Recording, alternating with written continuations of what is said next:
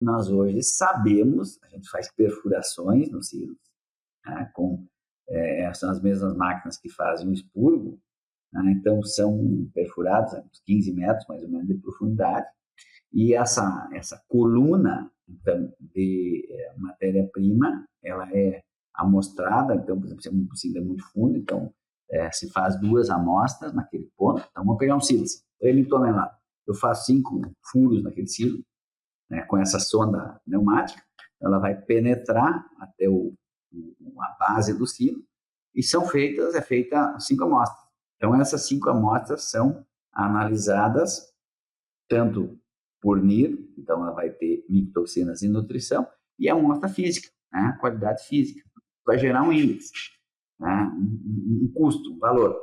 Tá? Então, deve se criar um processo de, de, de amostragem para isso que seja prático e execuível. Então, hoje as empresas fazem realmente isso. Então, elas segregam ali. Ali é possível você segregar. E você tem, tem que esperar um mês, mais ou menos, possível se estabilizar, e aí você consegue segregar. Então, você diz, bom, esse milho aqui, esse material aqui, esse é melhor para fazer ação pré-inicial, ele é mais barato. Né? Porque eu não tenho esse, esse, esse problema. Eu tenho um payback melhor. Né? Então, isso existe. E isso é a forma mais racional que a gente encontrou para resolver esse problema. Porque você tentar resolver isso lá na boca da fábrica, perdeu, mano. Né? Não adianta mais. Né? Você já, já, já, já não, não tem mais tempo hábil para isso.